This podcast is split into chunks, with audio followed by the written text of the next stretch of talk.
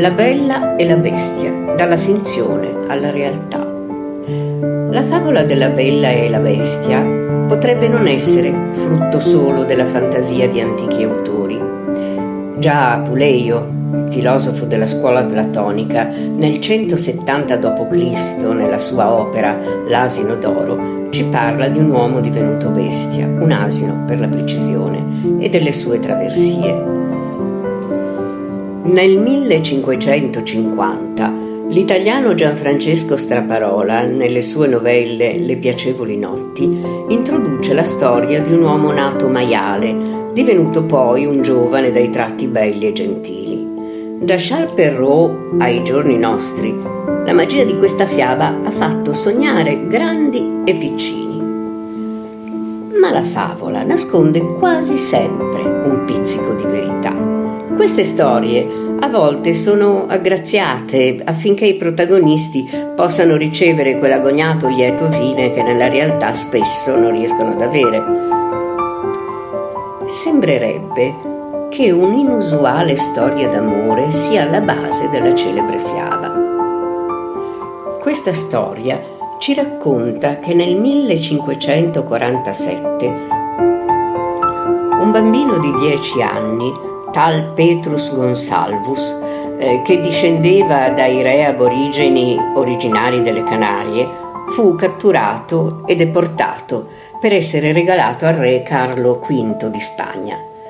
Il fanciullo soffriva di una rara disfunzione, l'ipertricosi, chiamata anche sindrome del lupo mannaro, la quale faceva sì che tutto il suo corpo fosse ricoperto da una coltre di peli rossi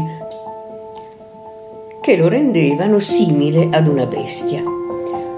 Durante il viaggio dalle Canarie alla Spagna fu catturato da avventurieri francesi e per la stessa ragione donata al re di Francia, Enrico II. Fu educato nel migliore dei modi e grazie alla sua intelligenza, alla sua bontà d'animo e ai suoi modi garbati, divenne presto, nonostante il suo aspetto, uno degli uomini più raffinati di tutta Parigi.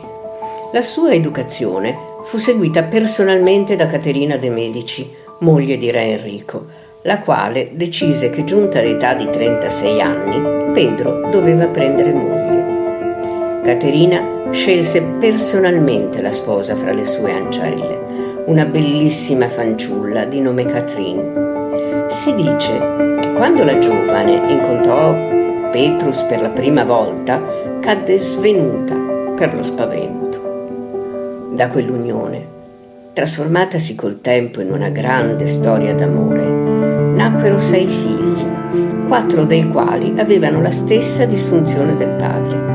Furono ritratte in molte opere pittoriche e divennero famosi in tutta l'Europa. Nel 1589, a seguito della dipartita di Caterina, la famiglia Gonsalvus si trasferì in Italia, dapprima a Parma poi a Roma, per stabilirsi poi a Capodimonte sul lago Bolsena. Petrus si spense serenamente all'età di 81 anni, circondato dall'affetto dei suoi cari.